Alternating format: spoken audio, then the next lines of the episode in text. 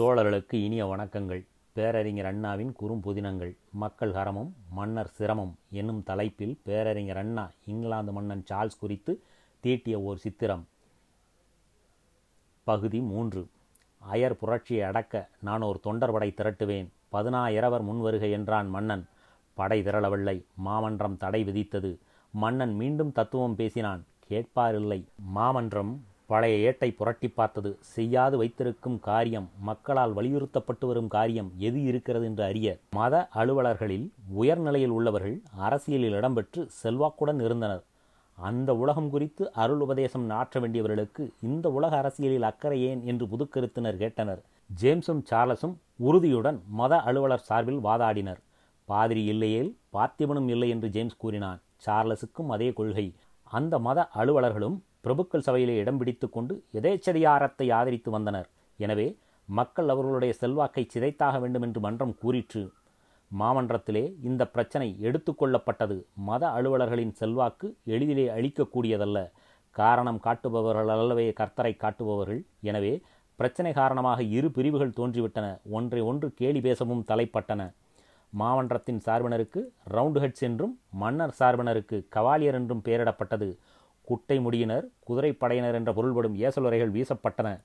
அரசக்கருவூல காப்பாளர் பதவி அளித்து மக்கள் நண்பன் பிம் என்பவரை மயக்கி மடக்கலாம் என்று மன்னன் எண்ணினான். இயலவில்லை.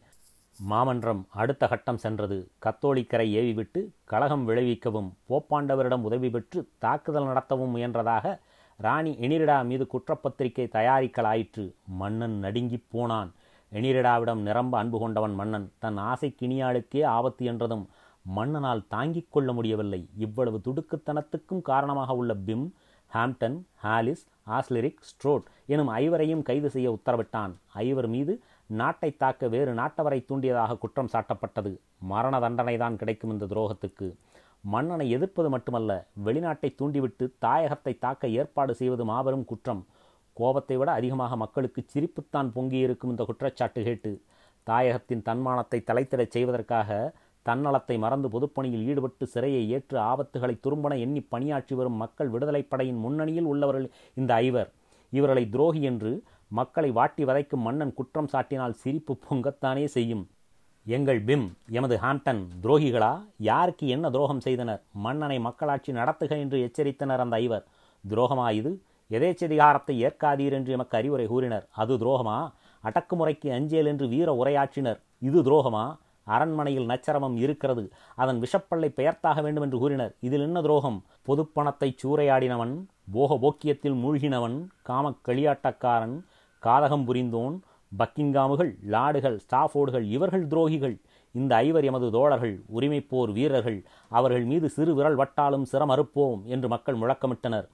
பல ஆண்டுகளாக அவர்கள் மக்கள் பணியாற்றி வந்ததால் ஏற்பட்டிருந்த ஆதரவு சாமானியமானதல்ல. மன்னன் அவர்கள் மீது வாய்ந்தது மதியற்ற செயலாகும். எண்ணற்ற மக்களின் நெஞ்சிலே இடம்பெற்ற அவர்களின் சொல் படைகளை திரட்டக்கூடிய வலிவு பெற்றுவிட்டது.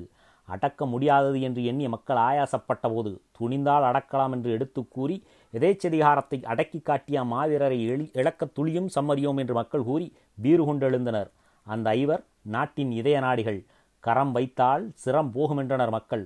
ராணி எனிரிடா கண்ணீர் உகுத்து கண்ணாளனை வேண்டி நிற்கிறாள். வேந்தன் ஐவரை சிறையிலிட உத்தரவிட்டான். உத்தரவை தாங்கிக் கொண்டு அதிகாரி வந்தான். உயிர் விழைத்து கொள்ள வேண்டுமானால் ஓடிப்போ என்று மாமன்றம் அதிகாரியை விரட்டி அடித்தது.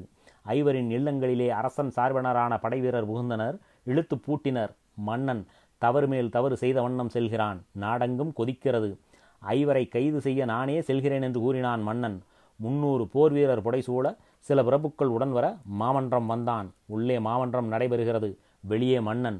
முன்னூறு பேருடன் ஐவரை கைது செய்ய. ஐவர் மாமன்றத்தில் இல்லை. அவர்களை நண்பர்கள் வேறிடம் அழைத்துச் சென்று விட்டனர் மன்னன் மாமன்றத்துக்குள் நுழைந்தான். எண்பது வீரர் அவனுடன் உள்ளனர். நாடாளும் மன்னன் நாளாந்தர ஐந்தாந்தர அட்டகாசக்காரன் போல வருகிறான். கண்டறியாத காட்சி கேட்டறியாத சம்பவம். இத்தனைக்கும் விழா நொறுங்கியிருக்கும் வேங்கையின் நிலையை எழுதியிருக்கிறான் வேந்தன். மாமன்றத்தினர் மரியாதையுடன் எழுந்து நின்று மன்னனை வரவேற்றனர். அவருடைய கண்கள் ஐவரை தேடின. பறவைகள் பறந்துவிட்டன. சரி நான் வந்தது பலன் தரவில்லை. ஆனால் ஃபர்தார் அந்த ஐவரை எப்படியும் என்னிடம் பிடித்து ஒப்படைக்க வேண்டும். அவர்கள் துரோகிகள். இது உங்கள் அரசன் என்று கூறிவிட்டு வெளிக்கிளம்பினான்.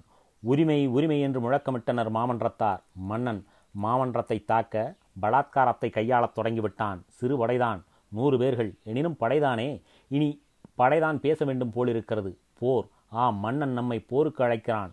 அவன் போர்க்கோளம் பூண்டு விட்டான் இனி நாமும் அதற்கு தயாராக வேண்டியதே என்று தீர்மானித்தனர். அந்த ஐவர் துரோகிகள் என்றால் நாம் எல்லாம் யார் என்று கேட்டுக்கொண்டனர் மாமன்றத்தார். உடன் பணியாற்றும் தோழர்களாகிய நாமும் துரோகிகளே என்று கூற வேண்டுமா? ஐவரை காட்டி நம் அனைவரையும் தான் மன்னன் பழிக்கிறான். நாட்டு மக்களின் சார்பிலே நாம் உறுப்பினரானோம். நம் சார்பிலே ஐவர் அரசனுக்கு பலியாக வேண்டும் போலும் என்றனர். நாடு வதைத்தெழுந்தது. ஐவரை காப்போம். அவர் மீது அரசன் ஆணை பாயச் சம்மதியோம் என்று ஆர்ப்பரித்தனர். எந்த நேரத்தில் அரசன் படையினர் ஐவரை கைது செய்ய வருமோ என்ற எண்ணத்தில் அன்று இரவு முழுவதும் லண்டன் நகர மாந்தர் போர்க்கோளத்துடன் விழித்த வண்ணம் இருந்தனராம். வெளிநகர்களிலிருந்து நாலாயிரம் குதிரை வீரர்கள் லண்டன் வந்து சேர்ந்தனராம். கடுமையாக போரிட்டு மக்களை கொன்று குவித்த பிறகே ஐவரை சிறைப்படுத்த முடியும் என்று நாடு கூறிவிட்டது. நாடாலும் மன்னனால் ஐவரை சிறைப்படுத்த முடியவில்லை. மக்கள் ஐவருக்கு அரணளிக்கிறார்கள். வெடிமருந்து சாலைக்கருகே தீக்குச்சி போலாகிவிட்டது ஐவரை கைது செய்ய மன்னன் முனைந்தது. அடுத்த கட்டம் போர் வேறில்லை என்பது விளக்கமாகிவிட்டது. மன்னன் தாக்கீது அனுப்பினான். ஐவரை கைது செய்யும்படி. மாமன்றம் மன்னன் செயல் சட்டவிரோதமானது என்று தாக்கியது பிறப்பித்தது. இரு அரசுகள் நாடு எதை ஏற்றுக்கொள்வது என்பதை இனி களம்தான் தீர்மானிக்க வேண்டும். ஐவருக்கு வந்த ஆபத்து நாட்டு மக்களை போர்க்கோளத்தில் கொண்டு வந்துவிட்டது நகரம் புயலுக்குரிய நிலைமையில் இருந்தது. ஆபத்து தன்னை அணுகும் என்ற அச்சம் மன்னனுக்கு. மன்னன் தன் குடும்பத்தாரை அழைத்து கொண்டு ஊரார் அறியா வண்ணம் லண்டன் நகரை விட்டு வேறிடம் சென்று விட்டான். ஐவர் மன்னனை விரட்டிவிட்டனர். மக்கள் மகிழ்ச்சி பெருக்குடன் ஐவரை வரவேற்றனர். தேம் சாற்றிலே படைக்கலங்கள் கரையெல்லாம் உறுதி படைத்த வீரர்கள். ஐவர் வருகின்றனர் மாமன்றம் நோக்கி. ஊரே திரண்டு வருகிறது. வெளியூரில் இருந்தெல்லாம் மக்கள் கூட்டம். மன்னன் மக்கள் சீற்றத்துக்கு இடம் தராத இடம் நாடினான். வின்செனும் ஊர் போய்ச் சேர்ந்தான். ஐவர் மாமன்றத்தில் எப்போதும் போல் அமர்ந்தனர். போர் மூண்டால் வெற்றி எவர் பக்கம் என்பதை அறிவிக்கும் சம்பவமாகிவிட்டது ஐவர் வெற்றி. இனி போரிட்டுத்தான் பிரச்சனையின் முடிவு காண வேண்டும் என்ற கட்டாயம் தோன்றிவிட்டது. ராணி எனிரிடா. குடும்ப நவமணிகளையும் அணிகளையும் எடுத்துக்கொண்டு ஐரோப்பா சென்று விற்று ஒரு களம் நிறைய போர்க்கருவிகளை அனுப்பியாகிவிட்டாள். மன்னன் தன்னை அண்டி பிழைக்கும் பிரபுக்களுடன் மந்திராலோசனை நடத்தி போர்த்திட்டம் தீட்டினான். மாமன்றம் செயலாற்றாம் இல்லை துறைமுகப் பட்டினங்களிலே மாமன்ற சார்பினர் திரண்டனர். ஹல் என்ற ஊரிலே குவித்து வைக்கப்பட்டிருந்த வெடிமருந்து கிடங்கு மாமன்றத்தார் வசமாயிற்று. அதை கைப்பற்று வந்த மன்னனை கிடங்குக்குள்ளே நுழையக்கூடாது என்று காவலாளிகள் தடுத்து நிறுத்தினர். இனியும் என்ன செயல் வேண்டும்? மாமன்றத்தின் கட்டளையின்படி நடந்து கொள்பவர்கள் மன்னனை தடுத்து நிறுத்த முன்வந்து விட்டனர் மன்னன் நாட்டிங்காம் எனும் நகர் சென்று போர்க்கொடி உயர்த்தினான். மக்கள் மீது மன்னன் போர் தொடுத்து விட்டான். எனவே மன்னன் மாபெரும் துரோகியானான் என்று மாமன்றம் அறிவித்தது. நாடு அறைகோலை ஏற்றுக்கொள்வோம் என்றது. படைகள் களம் புகுந்தன உள்நாட்டுப் போர் துவங்கிவிட்டது. தத்துவம் பேசி பயன் காணாத மன்னன் இனி ரத்தம் கொட்டி வெற்றி தேட கிளம்பி விட்டான் மக்கள் ஆர்வத்துடன் மாமன்றம் திரட்டிய படையில் சேர்ந்தனர். வெள்ளிச் சாமான்கள் தங்க நகைகள் பணம் கொண்டு வந்து குவித்தனர் மக்கள். அவற்றை வைத்திருக்க போதுமான இடம் கூட இல்லையாம். அளவு அவ்வளவு. ஆர்வம் அத்துணை. கிழமைக்கு ஒரு நாள் உணவருந்தலாகாது அதனால் மிச்சப்படும் பணத்தைச் சேர்த்து மாமன்றத்திடம் தர வேண்டும் என்று கூட மாமன்றத்தார் ஓர் ஏற்பாடு செய்தனராம். போர் செலவுக்கான பணம் குவிந்தது மட்டுமல்ல ஓர் உயரிய கொள்கைக்காக போரிடுகிறோம். உயிரிழப்பினும் கவலை இல்லை என்ற தூய எண்ணம். வீரம் ததும்பும் மக்கள் குவிந்தனர். லண்டன் வியாபார கோட்டம் மாமன்றத்துக்கு பெருந்துணையாக நின்றது. இடர்படை பெரிதும் மாமன்றத்தை ஆதரித்தது. துறைமுகப் பட்டினங்கள் பலவும் மாமன்ற சார்பிலே இருந்தன. எனவே வெளிநாடுகளிலிருந்து ஆள் அம்பு மன்னனுக்காக வரவழைப்பது கடினமான காரியமாகிவிட்டது. பிரபுக்கள் புடைசூழ நின்ற மன்னனிடமும் பணம் திரண்டது படையும் அமைந்தது. ஆனால் கொள்கை மட்டுமே தரவல்ல நெஞ்சரம் கொண்டோர் மன்னன் படை வரிசையில் இல்லை. ரூபட் என்பார் போன்ற திறமிகு தளபதிகள் இருந்தனர். எனினும் படை வீரரிடம் ஆர்வம் இல்லை.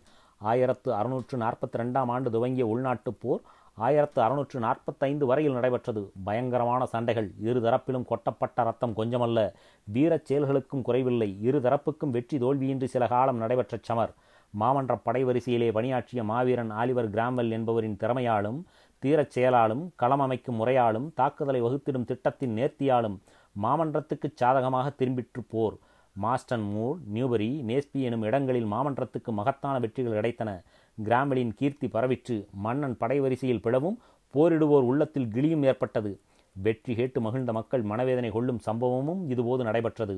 ஆயிரத்து அறுநூற்று நாற்பத்தி மூன்றில் ஹாம்டன் தீரமாக களத்தில் போரிட்டுக் கொண்டிருக்கையில் இறந்துவிட்டார் வாழ்நாள் முழுவதும் மக்களுக்காக பாடுபட்ட வீரன் மறைவு. நாட்டுக்கு ஈடு செய்ய முடியாத வெறுநஷ்டம் எனினும் வரலாற்றுச் சுவடியில் மட்டுமல்லாமல் மக்கள் உள்ளத்திலே இடம்பெற்று ஹாம்டன் நிலைத்து நின்றார். மாமன்றம் இறுதியில் வாகை சூடும். மக்களின் சக்தியை இனி மன்னன் மாய்த்திடுவது முடியாத காரியம் என்பதற்கான நல்ல குறிகளை கண்டான பிறகே ஹாம்டன் மாண்டார். அவர் ஆற்றிய பணி களப்பரியது. அவர் காட்டிய வீர மக்களை ஈர்த்தது. மாவீரன் மறைந்தான். கடைசி சொட்டு ரத்தத்தையும் மக்கள் பணிக்கே தந்தான். மக்களுக்கு மகிழ்ச்சியும் மன்னன் சார்பினருக்கு மகிழ்ச்சியும் தரத்தக்க மற்றொரு சம்பவம் இதுபோது நிகழ்ந்தது. நாட்டை அடக்கி ஆண்ட அக்கிரமக்காரரில் ஒருவரான லாட் தூக்கிலிடப்பட்டான். மக்களை துக்கத்தில் ஆழ்த்திய மற்றொரு சம்பவம் பிம் மரணம்.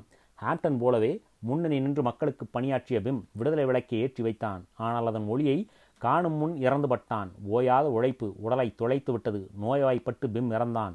இரவா புகழ் பெற்றான். மக்கள் பணிக்காக தன்னை ஒப்படைத்த பிறகு இம்மாவீரன் சுகமிழந்தான் சொத்திழந்தான் ஓய்விழந்தான் ஓட்டாண்டியும் ஆனான்.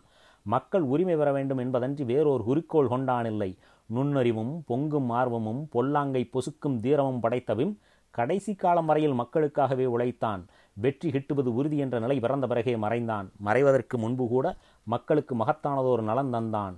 எட்வர்டு வாலர் என்றொரு கவிஞன் கலை உள்ளம் கொள்ள வேண்டியவன் சதிச்செயலில் ஈடுபட்டான்.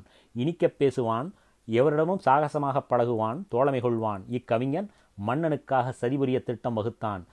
தித்திக்கும் பேச்சில் வல்ல இவனிடம் ஆடவரும் பெண்டிரும் நேரம் கொண்டனர்.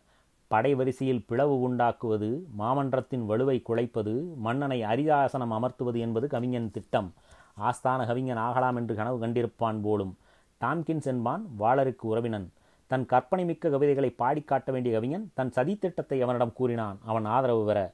மாமன்றத்தின் சம்பளமில்லாத ஒற்றர்கள் எல்லா மாளிகைகளிலும் இருந்தனர். டாம்கின்ஸ் மாளிகையிலும் சதித்திட்டம் பேசப்படுவதை கேட்டுக்கொண்டிருந்த பணியால் செய்தியை பிம்முக்கு அறிவித்தான். மாமன்றத்தார் வாய்ந்தனர். காதகர் சிக்கினர். பத்தாயிரம் பவுன் அபராதம் செலுத்தி கவிஞன் உயிர் வளைத்துக் கொண்டான். சிலர் கொல்லப்பட்டனர். சதி சிதைக்கப்பட்டது. மறையும் முன் பிம் ஆற்றிய தொண்டு இது. மக்கள் அவனுக்கு வீர வணக்கம் செலுத்தினர். அவன் பட்டிருந்த பத்தாயிரம் பவுன் கடனையும் அவன் சார்பில் மாமன்றமே செலுத்திற்று. இரு மாவீரர் பிம் ஹாம்டன் மறைந்தனர். ஆனால் அவர்கள் ஊட்டிய ஆர்வம் வளர்ந்தது. மாஸ்டன் மூர் நியூபரி நேஸ்பி என்று வெற்றி கீதம் மக்களுக்கு விருந்தளித்தது. மிரண்ட மன்னன் ஸ்காட்லாந்துக்காரரிடம் தஞ்சம் புகுந்தான். படைபலம் கடைசி முயற்சி அதிலேயும் மன்னன் தோற்றான். இதற்கு பிறகு மன்னன் நிலைமை கைதியின் நிலைமைதான். ஆனால் கட்டுக்கடங்கிய கைதி அல்ல தப்பி ஓட முயன்றபடி உள்ள கைதியின் நிலைமை. நேஸ்பி களத்திலே மன்னன் தோற்றோடிய போது அவனுடைய கடிதக்கட்டு மாமன்றப் படையிடம் சிக்கிற்று. மன்னன் வெளிநாட்டவரை கொண்டு வரச் சதிபுரிவது சாகசமாக மாமன்றத்தாரை ஏய்க்க விரும்புவது பிரான்ஸ் சென்றிருந்த தன் துணைவிக்கு எழுதி படையும் கருவியும் சேர்த்திட முனைந்தது ஆகியவை அம்பலமாயின. எழுபத்தி ரெண்டு பக்கம் கொண்ட துண்டு வெளியீடு மூலம் மாமன்றம் மக்களுக்கு இதனை அறிவித்தது. தோல்வியை ஒப்புக்கொள்ளவோ துயரால் தாக்குண்டு தலைகுனியவோ மக்களிடம் மல்லுக்கு நின்றது போதும் இனி ஒழுங்கான ஆட்சி நடத்துவதாக உறுதி கூறி சமரசம் கூறுவோம் என்ற விளைவோ மன்னனிடம் இருப்பதாக தெரியவில்லை. தப்பிச் செல்ல மார்க்கம் கிடைத்தால் மீண்டும் ஓர் முயற்சி செய்யலாம் என்பதே மன்னனுடைய எண்ணமாயிற்று. நாடு பெரும் போரிலே சிக்கிற்று. பொருள்சேதம் உயிர்ச்சேதம் ஏராளம். வரிச்சுமையும் அதிகம். இந்நிலையில் மாமன்றத்தின் பக்கம் நிற்பவர்கள் கூட சிறிது சலிப்படைந்திருக்கக்கூடும். இந்த நிலைமையை தனக்கேன் வாய்ப்பாக்கி கொள்ளக்கூடாது என்பது மன்னன் கருத்து. சிறைப்பட்டது முதல் சிரமிழக்கும் வரையிலும் மன்னன் தப்பிச் சென்று தன் ஆதிக்கத்தை திரும்பப் பெற எடுத்துக்கொண்ட முயற்சிகளிலே முக்கியமான முறை ஒன்று இருந்தது. தன்னை எதிர்த்து நிற்கும் அணியில் பிளவு ஏற்பட வேண்டும் என்பதுதான் அம்முறை. ஸ்காட்லாந்துக்காரரை அணுகி அவர்களின் ஆதரவை பெற்றால் அவர்கள் மூலம் பிரிட்டிஷ் மக்களை வீழ்த்தலாம்.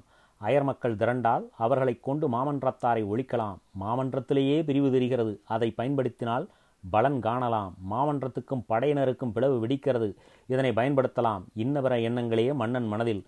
தத்துவம் குடைகிறது என் செய்வேன். காட்லாந்துக்காரர் மன்னனை மீண்டும் ஆதிக்கம் செலுத்த துணைவைய விரும்பவில்லை. மன்னன் கிடைத்திருக்கிறான். இதனை காட்டி மாமன்றத்திடம் பெரும் பொருள் பெற வேண்டும் என்று எண்ணினர். நாலு லட்சம் பவுண்டு தர மாமன்றம் இசைந்தது. மன்னனை ஒப்படைக்க ஸ்காட்லாந்துக்காரர் இணங்கினர். மன்னன் முறியடிக்கப்பட்ட நேஸ்பி களத்தருகே மன்னனுக்கு சொந்தமான மாளிகையில் சார்லஸ் சிறை வைக்கப்பட்டான். மன்னனை அப்போதும் மாமன்றத்தார் மரியாதை குறைவாக நடத்தவில்லை. உரிய மதிப்பளித்தனர். வசதிகள் யாவும் செய்தனர். மாமன்ற படைத்தலைவராக இருந்த ஃபேர்பாக்ஸ் என்பவரே மன்னனை எதிர்கொண்டு அழைத்தார். மக்கள் சிறைப்பட்ட மன்னனை காண வழிநெடுக நின்றனர். காண கிடைக்காத காட்சி அல்லவா? சார்லஸ் மன்னன் முரட்டு தோற்றமும் பொறி வறக்கும் பேச்சினனும் அல்ல. பார்ப்பதற்கு பரம சாதுவாக இருப்பவன் கனவு வழிய பார்ப்பான் கண்ணியமாக பழகுவான். எனவே அவனை கண்ட மக்கள் தோற்றத்தையும் செயலையும் ஒப்பிட்டு பார்த்து திகைத்திருப்பர். இவ்வளவு நல்லவனாக இருக்கிறான் எத்துணை தீய காரியம் செய்தான் என்று எண்ணியிருப்பர். நன்றி.